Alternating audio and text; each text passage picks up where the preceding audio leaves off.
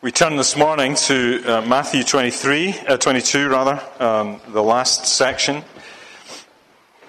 uh, verses 41 to 46. Uh, Matthew 22, 41 to 46.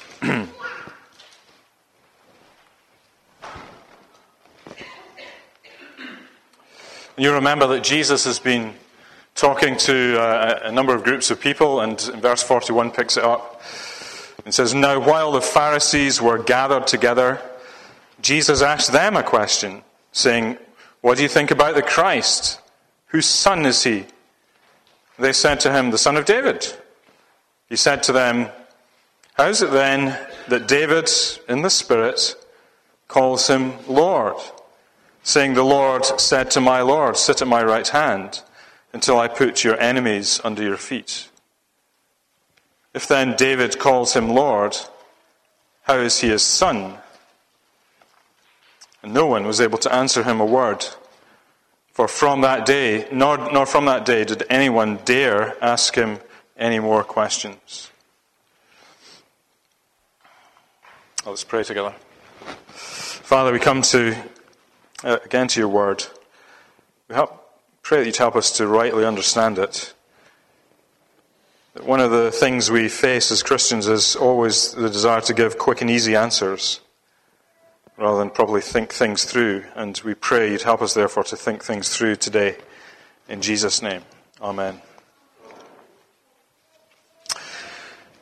So, uh, over the last few weeks, uh, when I've been preaching, we've been looking at um, Jesus fielding a number of questions from various groups of people. Uh, you may remember what they are the Pharisees, uh, the Herodians, the Sadducees, uh, and they're, they're all different groups with different um, opinions about things and different emphases and desires and political desires. And uh, so they have all differences between each other. However, they're all united in one particular desire, which is to find fault with Jesus. Uh, and to do so in order that they can have a reason, a justification for arresting him and removing him from the picture. He's a problem. It's a bit of a political problem for some of them. And so these men uh, come to Jesus with a number of different questions, interesting, topical questions uh, for that time. There was a political question, you may remember. Uh, some Pharisees sent their disciples to, to ask him, who, you know, should you pay taxes to Caesar uh, or not? A politically loaded question for that time. Then there was a theological question from the Sadducees, uh, really about the validity of the resurrection. Is there actually a resurrection? And, and then was, thirdly, there was a, a biblical question from a, a, scholar, a lawyer, who came to Jesus and said, What's the greatest commandment of the law? And, uh, and so Jesus gives the answer. So we have all these questions that come of different kinds, trying to find uh, a problem with Jesus. And what we, what we need to remember about questions is that questions are never, I think it's true to say, questions are never asked without motive. Questions are never asked without presuppositions and prior assumptions that people have.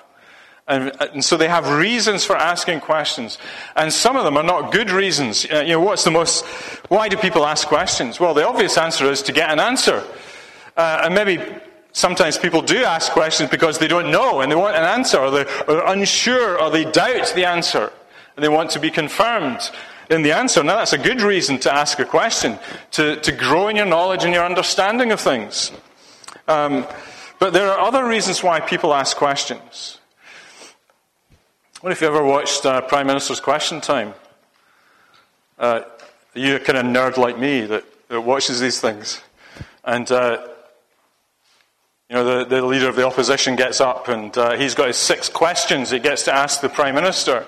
And it doesn't matter which party it is, both, they both do the same thing. Uh, I've been, here, been around long enough to see this.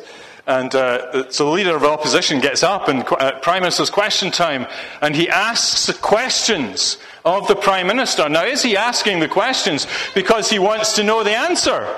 No, he already knows that. He thinks he knows the answer, but a, there are two possible reasons why somebody asks questions like that. One is to, to make your opponent look small, to make him look like an idiot, like a fool, or, or to make him think that there's something he hasn't considered. Well, the other reason for asking a question like that is to, to make yourself look good to make yourself look big and important and a bit of a smarty pants. Aha, I've got you with that question. And uh, it can be quite entertaining, I suppose, if you like that sort of thing. Um, but this is the kind of questions that these Pharisees and Sadducees and Herodians were coming to Jesus with. Not to find an answer to the questions, but actually to try and make them look good in front of all the people and to try and make Jesus look small and to get him to make a mistake, and so that they can then have him arrested and taken away. So they're not really looking for answers. And their efforts meet with no success whatsoever. Because Jesus is able to answer the questions and to do so in a way that leaves people marveling and being astonished at the very nature of the answers that he gives because Jesus seems to take it to a new level. He seems to respond with answers that they haven't thought of. And now, at this point, Jesus himself takes the initiative and asks them a question. And it's a very simple question What do you think about the Christ? And that's what we're going to think of this morning. What do you think about the Christ? And that's the, the first thing to say about that is it's the most important question of all. What do you think about Christ? You can't get a more important question than this. And all those questions that those Pharisees and others asked Jesus are, are all interesting in their own way, but, but they're on the edge of what's really important. You see, where all these people, the ones asking the questions and all the crowds looking on, uh, all these people, they, none of them seem to know who it is they're really speaking to. And the most important issue is who is this man that's standing in front of you? And how are you going to respond to him? Who is this Christ?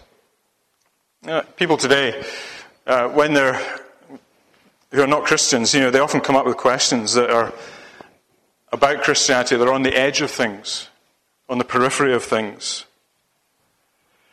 And so, for example, they might raise a political issue about, you know, Christians they think have certain political views. They might be right about that, but you know, but what they do is they say, "Well, I don't agree with their politics, therefore I can't agree with Christianity."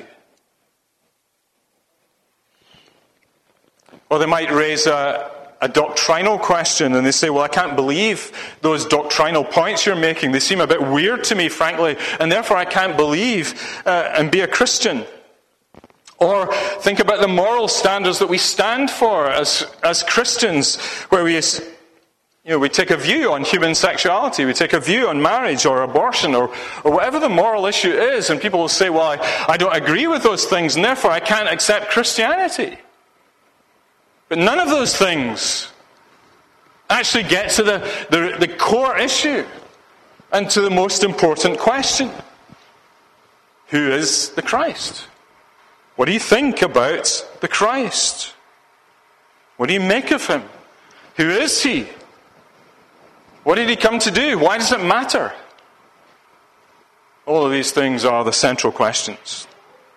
Sometimes I wonder if professing Christians have actually settled this matter.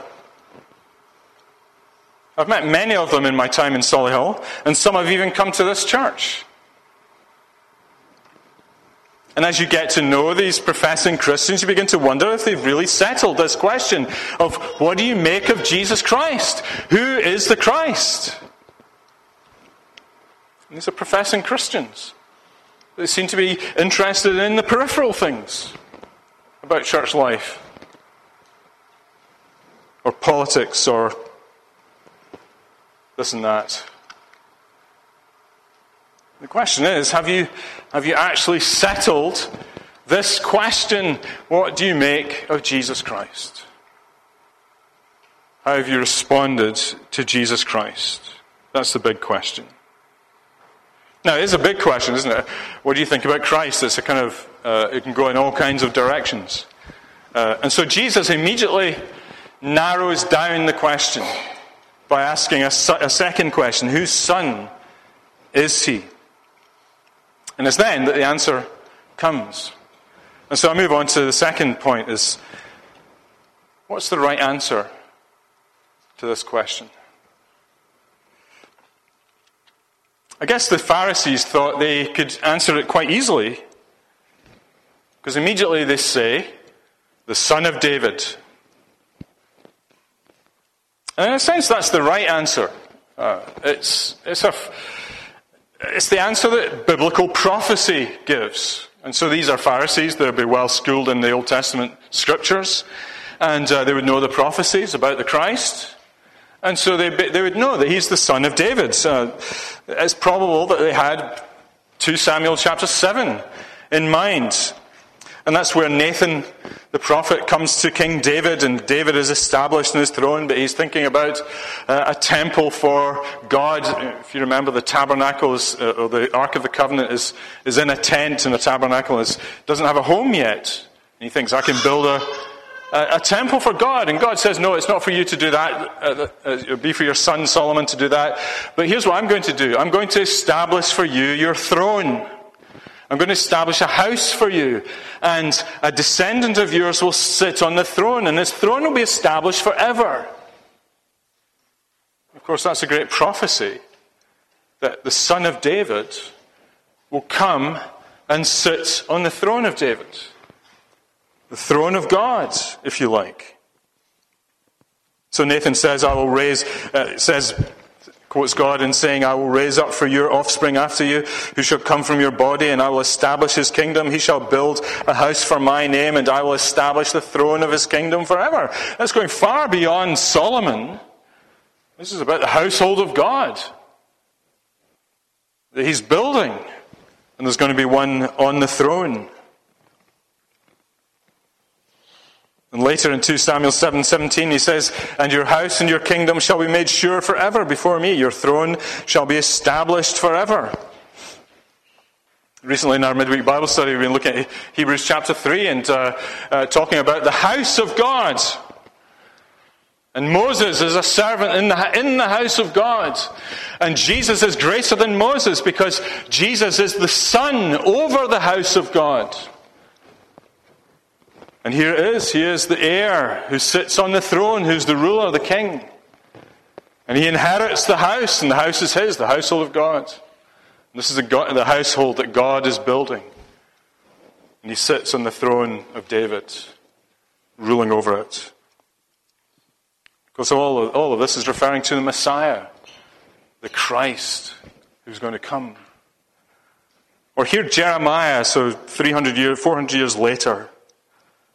He writes this in Jeremiah 23 Behold, the days are coming, declares the Lord, when I will raise up for David a righteous branch, and he shall reign as king and deal wisely, and shall execute justice and righteousness in the land. He shall reign as king. Or Ezekiel chapter 34 And I will set over them, the people, the, the flock, one shepherd, my servant David and he shall feed them, and he shall feed them and be their shepherd, and I, the Lord, will be their God, and my servant David shall be a prince among them. I am the Lord, I have spoken. It's interesting that Ezekiel, writing several hundred years after David, speaks of another David. Well, of course, a greater than David is going to come. A David who is greater than David. The Christ who will come and sit on the throne. And so, this is the answer of biblical theology that the Christ is the Son of David. But also remember this Think about the origins of Jesus now. So you've got this idea of the Christ coming as the Son of David. Now think about Jesus. What does Matthew tell us about Jesus and his origins? Go back to chapter 1. You see that rather, what may at first sight seem a rather dull genealogy at the beginning. A list of names from which Jesus is descended. what's one of those names in that list? David. Jesus Christ, the Son of David, has come. And this is the wonderful thing about Jesus. He too is a son of David, and people began to, to recognize it in him. And so you find the two blind men in Matthew chapter 9 saying, Have mercy on us, son of David. Where did they get that idea from? Well, it's circulating around. This, can this man be the son of David? Can you think about his origins? Where does he come from? He's of the line of David. And they begin to ask, is he, is he the son, the son of David? So Matthew 12, 23, can this be the son of David? And begin to wonder, is he the promised son? Not just a son, but the son of David. And as he entered into Jerusalem for the last time in chapter 21, remember all the crowds shouting, Hosanna to the Son of David. And then when he went to the temple, the children crying out, Hosanna to the Son of David. The Son of David. So here we have the Christ is the Son of David. Here we have Jesus, the Son of David. Jesus is the Christ, you see. The implication is clear. But Jesus pushes it a bit further. Because then he goes on with another question. Because the idea of son of David is only half the answer. And it could still be misunderstood. So he asks a question based on Psalm 110. Verse 43 How is it then that David in the Spirit calls him Lord, saying, The Lord said to my Lord, Sit at my right hand until I put your enemies under your feet? Just focus on that verse that's quoted there in verse 44. Psalm 110, verse 1. What's interesting about this verse is that the Lord is speaking to my Lord, the two Lords in that uh, verse. And if you compare it with the Old Testament Hebrew, the first Lord is Yahweh, the great eternal covenant making God. So the Lord, that Lord, says to my Lord, a different Lord now, the Lord of David.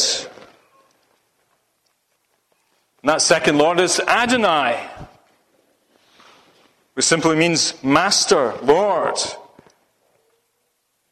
And what's clear from the psalm, and you may have noticed this as he sang through it, it starts off talking about this, uh, this Lord, my Lord, as a king, but then he is also a priest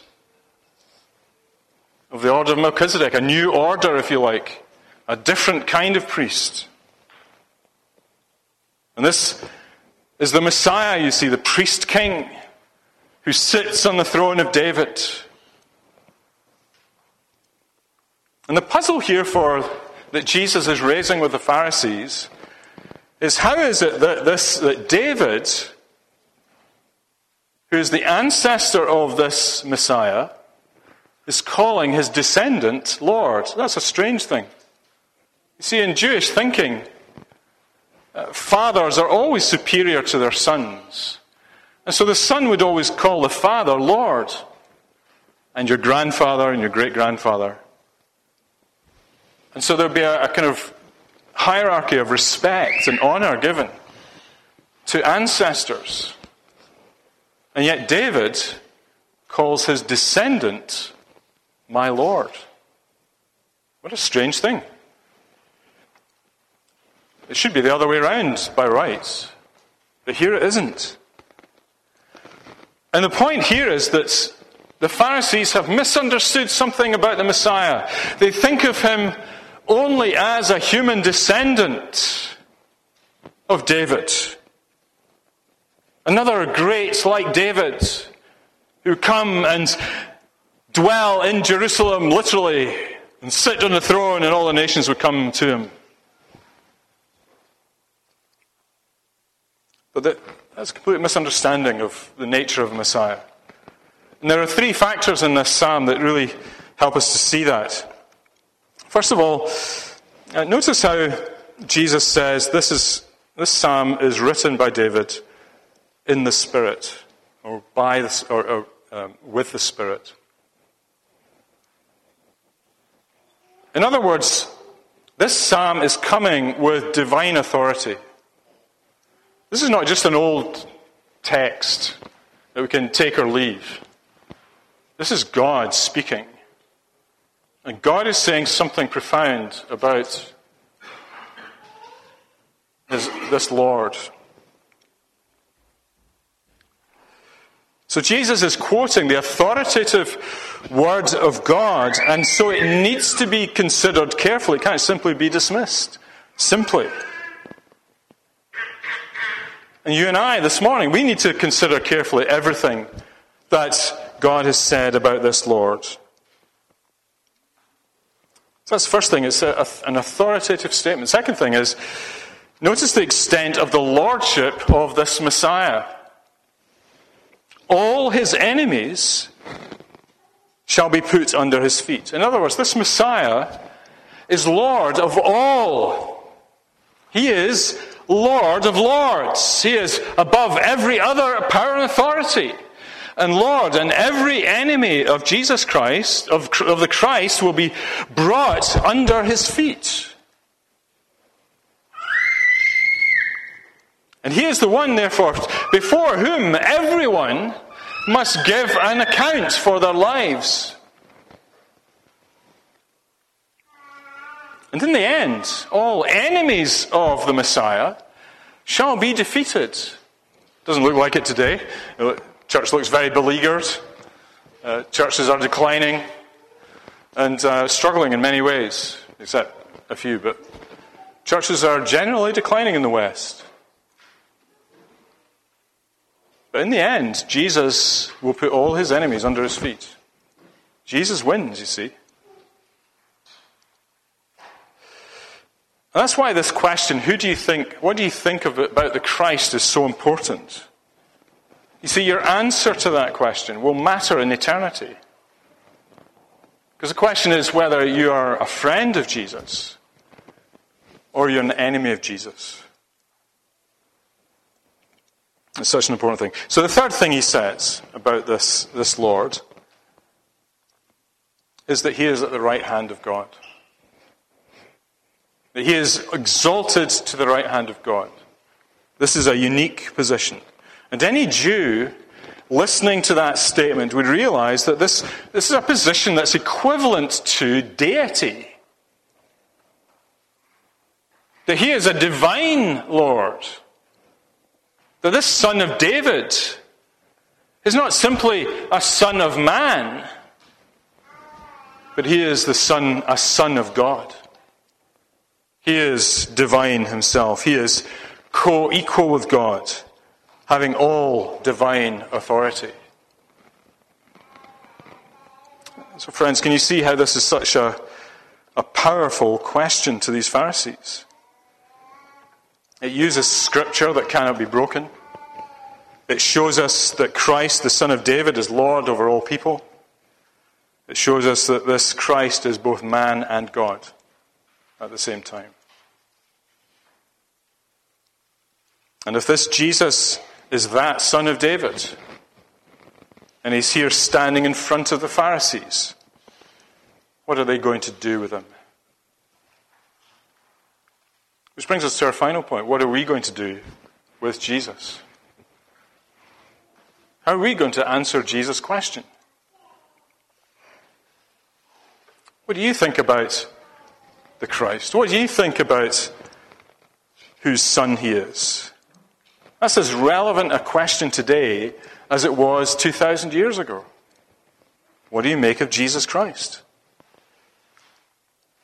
And it's interesting that these uh, well learned men who knew their Bibles inside out, or so they thought, couldn't give an answer. Verse 46. And no one was able to answer him a word, nor from that day did anyone dare ask him any more questions. Why couldn't they give an answer? Perhaps they realized the implications of giving a more developed right answer. That if they say that Jesus Christ is Lord, the Son of David and God, then perhaps they should acknowledge him as Lord. And if this Jesus Christ is who he's, Jesus is the Christ, then they should bow down to him in holy fear and also wonder and love. But oh, that would upend everything for them, wouldn't it? It'd ruin their careers. It would mess up their position in society. It would probably impoverish them. It would cause all kinds of trouble to acknowledge Jesus as Lord. And that's the problem, isn't it? It's not an intellectual problem for people to become Christians. People try and present it as an intellectual problem. But it's actually a moral problem and a life changing moral problem. Because to bow, your, bow the knee to Jesus Christ is to, in a sense, be willing to give up everything for Him if necessary. It may cost you, cost you your job, it may cost you your friendships, it may cost you all kinds of things, it might impoverish you. And that's the problem. That's why people don't give answers. To bow before Jesus and to acknowledge Him, that's, that's no small thing, and I don't underestimate the cost of doing that. And it's no, no small thing for you to do the same. Uh, maybe you're sitting here this morning and you're silent before God. You don't want to answer that question Who is this Christ?